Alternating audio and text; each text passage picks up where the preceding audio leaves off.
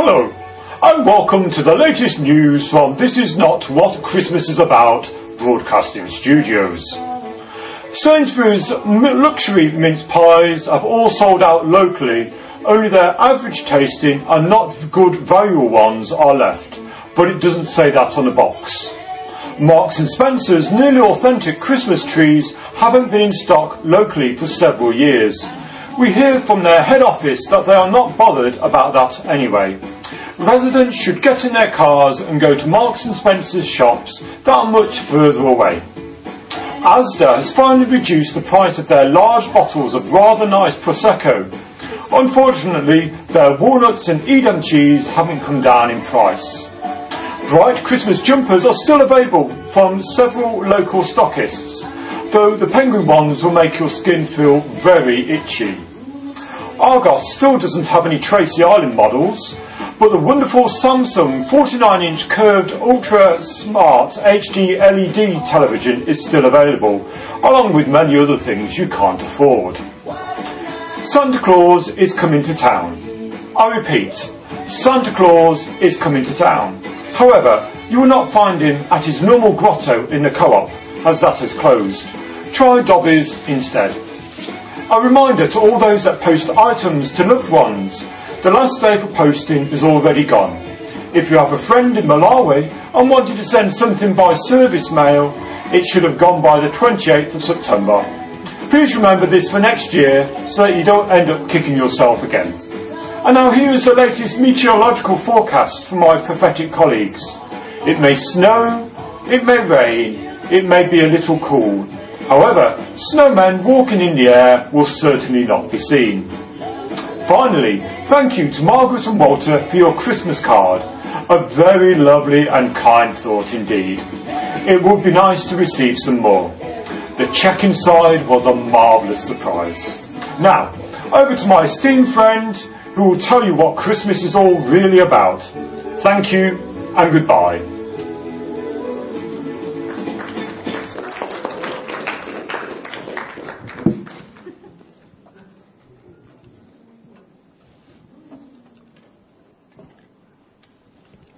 Now that was a colonel that was in my family.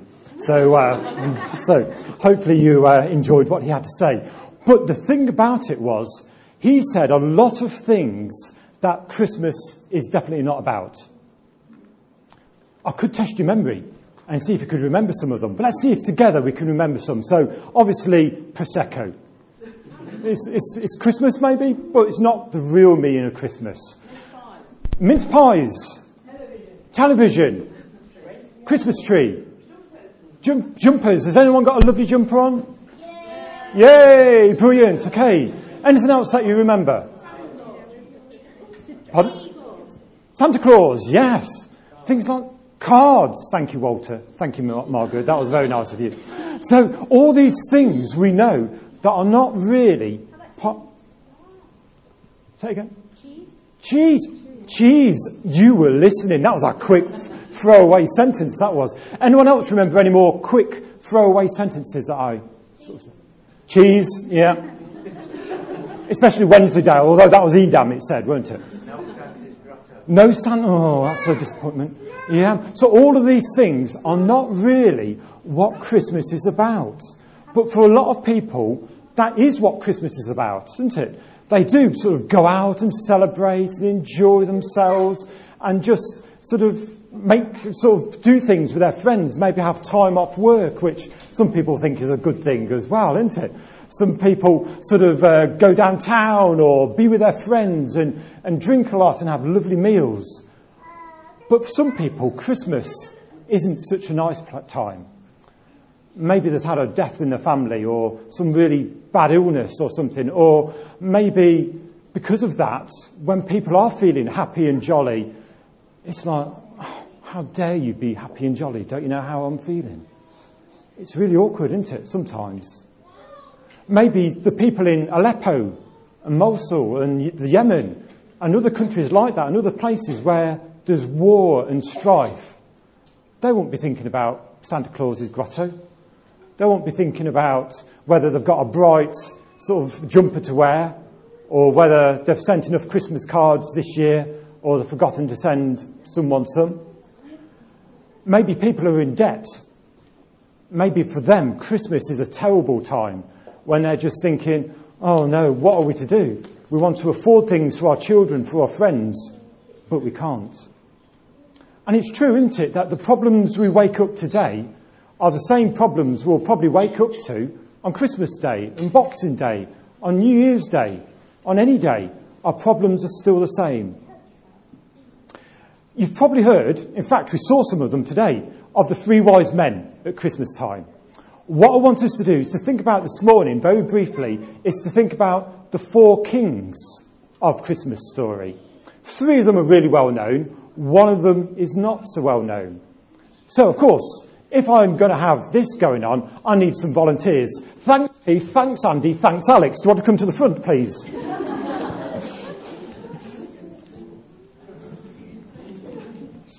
They know nothing what's going to happen to them yet. But thanks for volunteering. I really appreciate that. All right.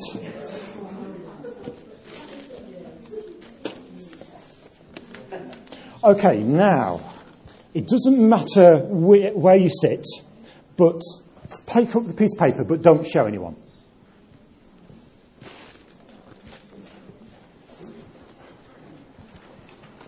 So that's it. All have to sit down. That's brilliant.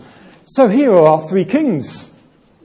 Ooh, great. Remember, a bit of a sound is always a good thing. Now, with our three volunteers, you don't know who they are yet. They have a good idea and they've got a pecking order, they think. And that's very important, this pecking order. So, first of all, let me introduce King Herod. King Herod, right now. What do you think about King Herod? We heard something about him earlier, didn't we? We heard some things. But in Matthew, we read a few things about him. Maybe we've got an opinion about him. But wasn't he a tremendous builder? Wow, lots of good things. He had built a port in Caesarea, some big fortresses, uh, the reconstructed the second temple and the temple mount and everything. Wow, King Herod, surely he was a good bloke, wasn't he? Alex is giving us the right answer. Okay, so what does a king need? A crown.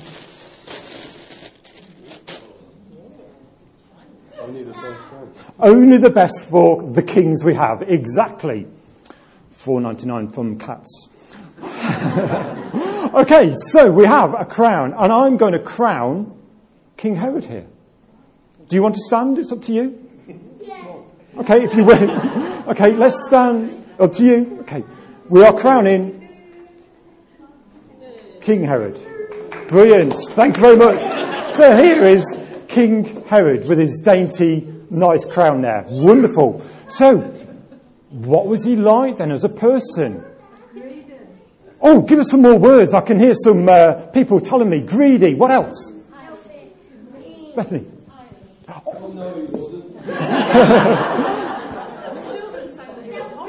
horrid. Horrid king. He was horrid indeed. They're good words. Yeah. Right. Shall I tell you a few more things about him? I've written it down so I wouldn't forget. He was a brutal and paranoid king. He doesn't look like it, does he? He looks all right. He was a tyrant. Yeah. He murdered three of his own sons and his mother-in-law and his second wife. Give me a face that is sort of aghast. Whoa, that's it. You, the person with the best face doesn't get a prize at the end, but you can still give me a good face if you want to. Here's some more things. Here's Matthew. I'm going to read from chapter 2. Herod then arranged a secret meeting with the scholars, that's the wise men, from the east, pretending to be as devout as they were. He got them to tell him exactly when the birth announcement star appeared. And then he told them the prophecy uh, about Bethlehem and said, Go find this child, leave no stone unturned. As soon as you find him, send word, and I'll join you in at once in your worship. Do you think you believed him? No. No, it's pretty terrible. A little bit later, in chapter 2 still, Herod, when he realized that the scholars had tricked him, flew into a rage. Just like Jack. He was so angry then, weren't he, with that play? Oh, oh, it got me going, that did, when Jack did that. But he flew into a rage. He commanded the murder of every little boy two years old and under who lived in Bethlehem and its surrounding hills. He determined that age from information he'd gotten from the scholars. Pretty terrible, isn't it? Down with Herod. Down with Herod. Yeah, I don't think Herod deserves this crown. Thank you. I thought I was going to have to wrestle King Herod to the ground to take him off it, but he gave it freely. Thank you, King Herod. Just stay where you are. Right. But also, he wasn't really, really the king.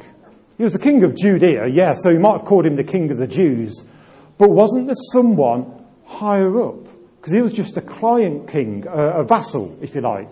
So he wasn't the top dog. Keith. Oh, we did that in such a majestic way. Could you do it again? That was lovely. Oh, look at that. Oh, super. So, who thinks now we've taken the king, the crown off Herod, that Caesar Augustus should take it? You're welcome to stand if you want to. Oh, I noticed Yvonne stood already. That's, good. so, we are going to crown King Caesar Augustus. Thank you. Hey, great stuff. Right. Now, you might know a little about Caesar already because his great uncle was Julius Caesar. And if you know from your history, it was Asterix the Gaul who was alive at that same time, weren't he? Because Asterix the Gaul lived in northern France and Julius Caesar didn't commandeer or take over their village. If you want to know why, I can point you to some good books that will tell you about it.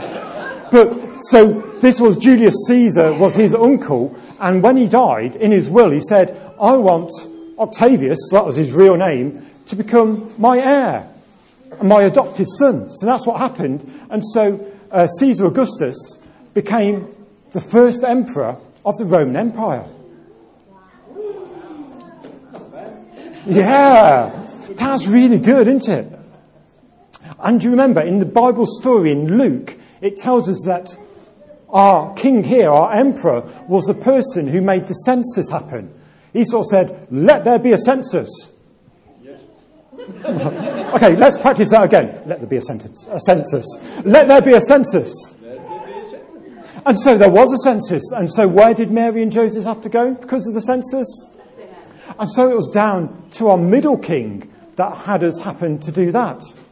Okay, you might know this as well from school because I learnt this when I was at school.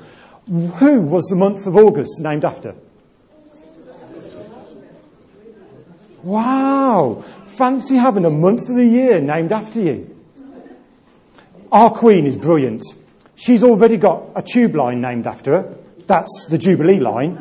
And next year or the year after, she's going to have the new line, the Elizabeth line, named after her. And she's got a tower and parks and hospitals and things like that.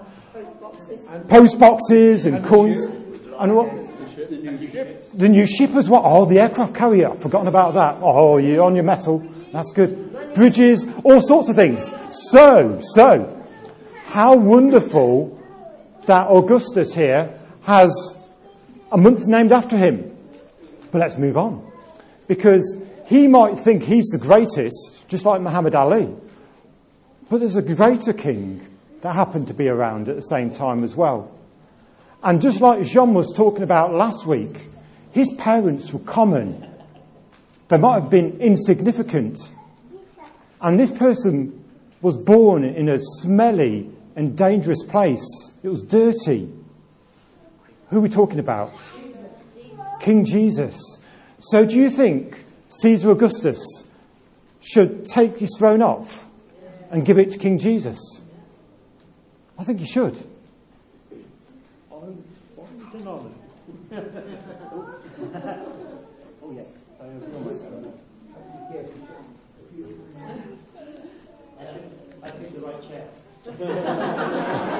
exactly. So we have King Jesus, our King. That is fantastic. If you remember what Margaret read earlier from Philippians, how he was in heaven And yet he chose to come to earth. And he didn't have to. And yet his humility made it possible for us to change and to become new creations. So we've had three kings, the well known ones. We've had King Herod. We've had King or Caesar Augustus. Uh, he did good things and bad things. If I had more time, I'd have told you, but I haven't. And now we've got King Jesus. Yes, yes, yes. Shall I tell you about the fourth king? Shall I tell you about the fourth king? It's me. I'm King Me. I want to be what I want to do. I'm interested in me. I want to do what I want to do. I'm not interested in you lot. I am really. but why should I give my life to anyone? I'm pretty good, thank you. I've lived a good life. I'm very nice. Got a beautiful wife. Everything's going rosy, thank you very much. Christmas isn't about us. Christmas isn't about us wearing a crown. Christmas is knowing who Jesus is and giving him our crown. The crown that we all want to wear. The crown that maybe we've worn for decades. And Jesus says, I want your crown but not in a, a grabby kind of way. But he says, Look what I've done for you. Remember the cross. Remember what you've learned already in your life. Take off your crown. It belongs to me. And so our primary response at Christmas time isn't really to give people cards. It's nice to. It isn't to wear woolly jumpers. It's nice to. It isn't just to have lots of food and time off work, it's nice to. But our primary response at Christmas time is to give Jesus our crown. You might know these words What can I give him, poor as I am? If I were a shepherd, I would bring a lamb. If I were a wise man, I would do my part. Yet what I can, I give him. I'm going to give Jesus my heart.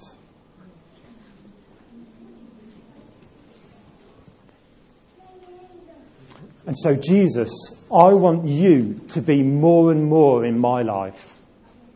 I want me to be less and less. Jesus, I want you to be in charge of what I'm doing. Jesus, I want you to be my Lord, to be my King. I want you to wear the crown in my life. We're going to pray. And then our kings can go and sit back in their seats. But Lord, we do say in our hearts today, thank you for coming to earth. Thank you for deciding that it was a good thing to die for us, to come in to the earth and then die for us. So today, all of us, especially me, Lord, I say, I give you my heart. Lord, I give you my crown back to you and say, Be Lord of my life today and tomorrow. Because we ask it in your great name. Amen. Amen. Thank you very much.